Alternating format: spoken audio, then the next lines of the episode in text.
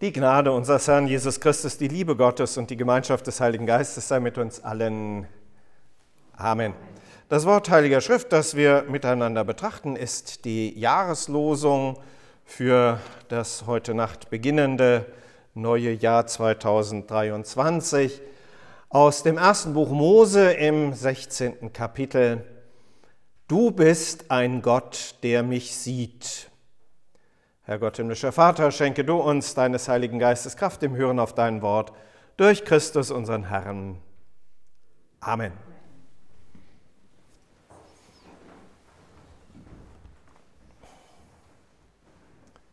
Ihr Lieben, wir machen einen Blick zurück, weit zurück.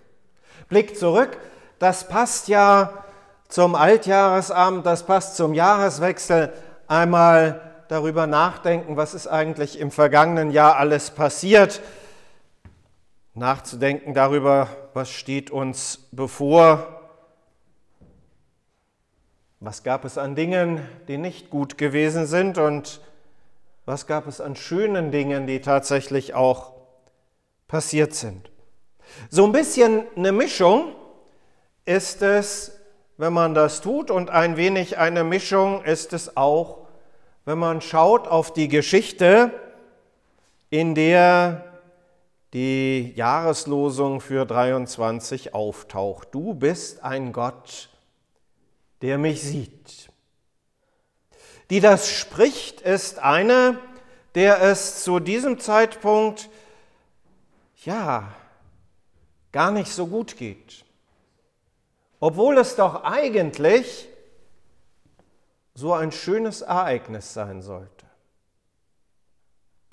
Die das spricht, ist Hagar.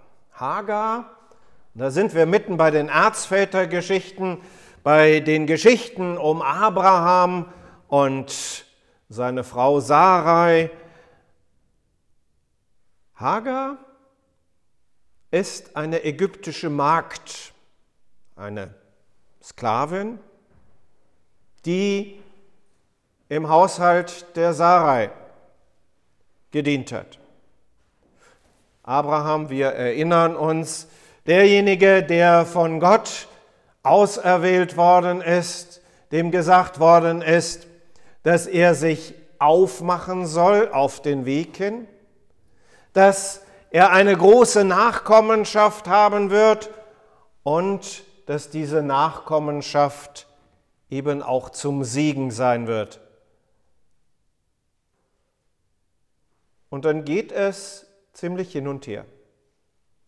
Denn diese ganzen Verheißungen Gottes und ihre Umsetzung, all das, was Geschichte Gottes mit seinem Volk ist, mit den Menschen, die zu ihm gehören, das läuft nicht immer gerade. Ganz im Gegenteil. Das geht oftmals hin und her. Ja, Abraham und Sarai brechen auf und ziehen los. Aber mit dem versprochenen Land wird es dann schon schwierig. Und sie müssen ziemlich viele Umwege und hin und her in Kauf nehmen, unter anderem einen längeren Aufenthalt in Ägypten. Wahrscheinlich ist Hagar dann eben auch in den Haushalt mit dazugekommen, einen längeren Aufenthalt in Ägypten, bevor sie dann in der Gegend sind und sich dort ansiedeln können oder anfangen können, dort sesshaft zu werden, in der Gegend, die Gott für das Volk vorgesehen hat. Also, schon das ist schwierig mit dem Land. Und mit der Nachkommenschaft wird es noch schwieriger. Abraham und Sarai sind aus dem Alter mittlerweile raus. Vor allen Dingen sie. Es ging ihr nicht mehr nach der Frauenweise, heißt es. Also die hatte ihre Wechseljahre da hinter sich. Das war vorbei. Und sie kommt auf den Gedanken, naja, da ist diese Hagar, diese ägyptische Magd, die ist in gebärfähigem Alter. Dann soll die quasi Leihmutter werden. Irgendwo muss die Nachkommenschaft ja herkommen.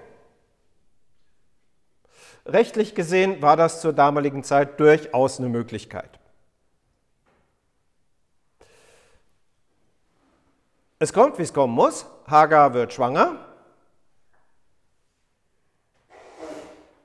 Und ob es nun die Begeisterung über diese Schwangerschaft ist oder ob Sarah eventuell auch nur das Ganze darin so sieht, jedenfalls ist zwischen den beiden Frauen die Welt nicht mehr in Ordnung.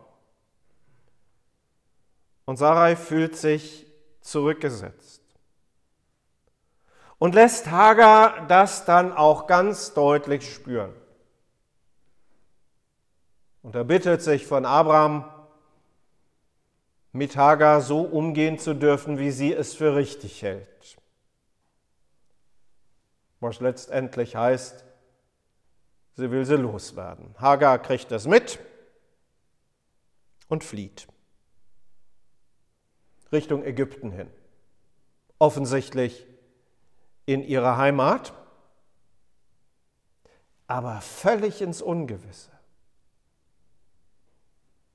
Denn sie weiß gar nicht, wo ihre Familie unter Umständen ist, ob sie da überhaupt Unterschlupf findet und wie es denn überhaupt so sein wird, als ledige Mutter in der damaligen Zeit völlig ins Ungewisse und in eine Zukunft hinein, von der sie nicht weiß, wie sie sein wird.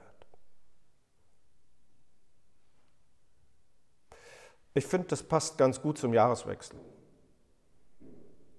weil wir ja auch in so einer Situation stehen.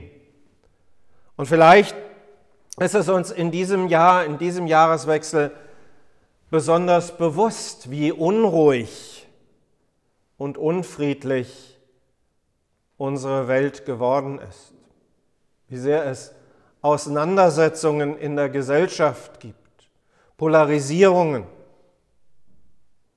Ja, und Menschen, die hierher gekommen sind, weil sie nur mal kurz vor dem Schlimmsten einer kriegerischen Auseinandersetzung fliehen wollten, und die Hoffnung hatten, möglichst bald wieder zurückzukommen und das im Moment noch gar nicht absehbar ist, wann das überhaupt der Fall sein kann. Also es gibt ganz viel Unsicherheit und Ungewissheit, sowohl in Zeit und Gesellschaft als auch im eigenen Leben. Hagar war an dieser Stelle tatsächlich verzweifelt, unsicher, ungewiss und ohne so eine richtige Perspektive an diesem Punkt. Jetzt passiert was. Jetzt ist er also da, unterwegs, rastet an einem Brunnen und der Engel Gottes erscheint ihr und redet mit ihr. Und sagt ihr im Grunde genommen drei Dinge. Nämlich einmal, dass er wieder zurückgehen soll. Ein Befehl Gottes aufzubrechen. So wie bei Abraham. Das Zweite, was ihr der Engel sagt, ist, dass eine große Nachkommenschaft ihr verheißen ist. So wie dem Abraham. Und das Dritte ist noch eine Weissagung und Vorhersagung über diesen Nachkommen, wie er sein wird und was er für die Welt tun wird. Genau wie bei Abraham. Das ist eine richtig spannende Geschichte, dass für den Ismael, so soll der denn heißen, dass für den Ismael auch so eine dreigliedrige Verheißung damit drinsteckt. Und an Hagar so ein dreigliedriger Befehl ergeht, genau wie bei Abraham. Und da merkt die, dass es Gott ist, der gnädig mit ihr handelt. Dass es Gott ist, der sie wahrnimmt. Dass es Gott ist, der sich um sie kümmert und sie nicht alleine lässt. Das kommt dann in dem zum Ausdruck, du bist ein Gott, der mich sieht. Im Hebräischen sehr viel kürzer. Sind das nur drei kleine, kurze Wörter. Ich komme nachher nochmal darauf zu sprechen, dass man das durchaus auch noch anders übersetzen kann. Aber erstmal so, du bist ein Gott, der mich sieht. Du nimmst mich wahr. Und ich erfahre etwas von deiner Zuwendung und deiner Hilfe. Und das Ganze führt mich dahin, dass ich eigentlich nur noch sagen kann und bekennen kann, ja, mit diesem Namen, du bist ein Gott, der mich sieht, mit diesem Namen kann ich dich benennen. Martin Luther hat eine Vorlesung gehalten über das Buch Genesis, also über das erste Buch Mose. Die ist ziemlich umfangreich, die ging auch über mehrere Jahre, bis er damit dann durch war. Und er fand diese Hagar-Geschichte ganz spannend. Ein paar kleine Ausschnitte daraus. Er sagt, Hagar rühmt Gott und ruft ihn an mit einem neuen Namen, nämlich du bist ein Gott, der mich sieht, um seine Wohltat zu preisen, mit der er sich ihr gegenüber erwiesen hat. So, und jetzt vergleicht Luther mit den Christen, so nennen wir im Neuen Testament Christus, Erlöser, aus seinem Werk heraus, mit dem er sich uns gegenüber offenbart hat. Ja, wir als Christen haben auch die Möglichkeit, einen Namen dazu nennen.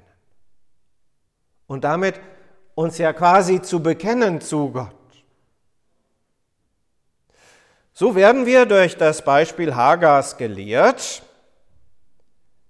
dass wir Gott, der uns Trost ist, einen Namen geben und sagen, Herr, du hast mich von Krankheit befreit, du hast mich reich gemacht, du hast mir eine gute Frau gegeben und so weiter. Am Wechsel des Jahres, ne? Das ist genau dieser Rückblick auf das, was gut gelaufen ist.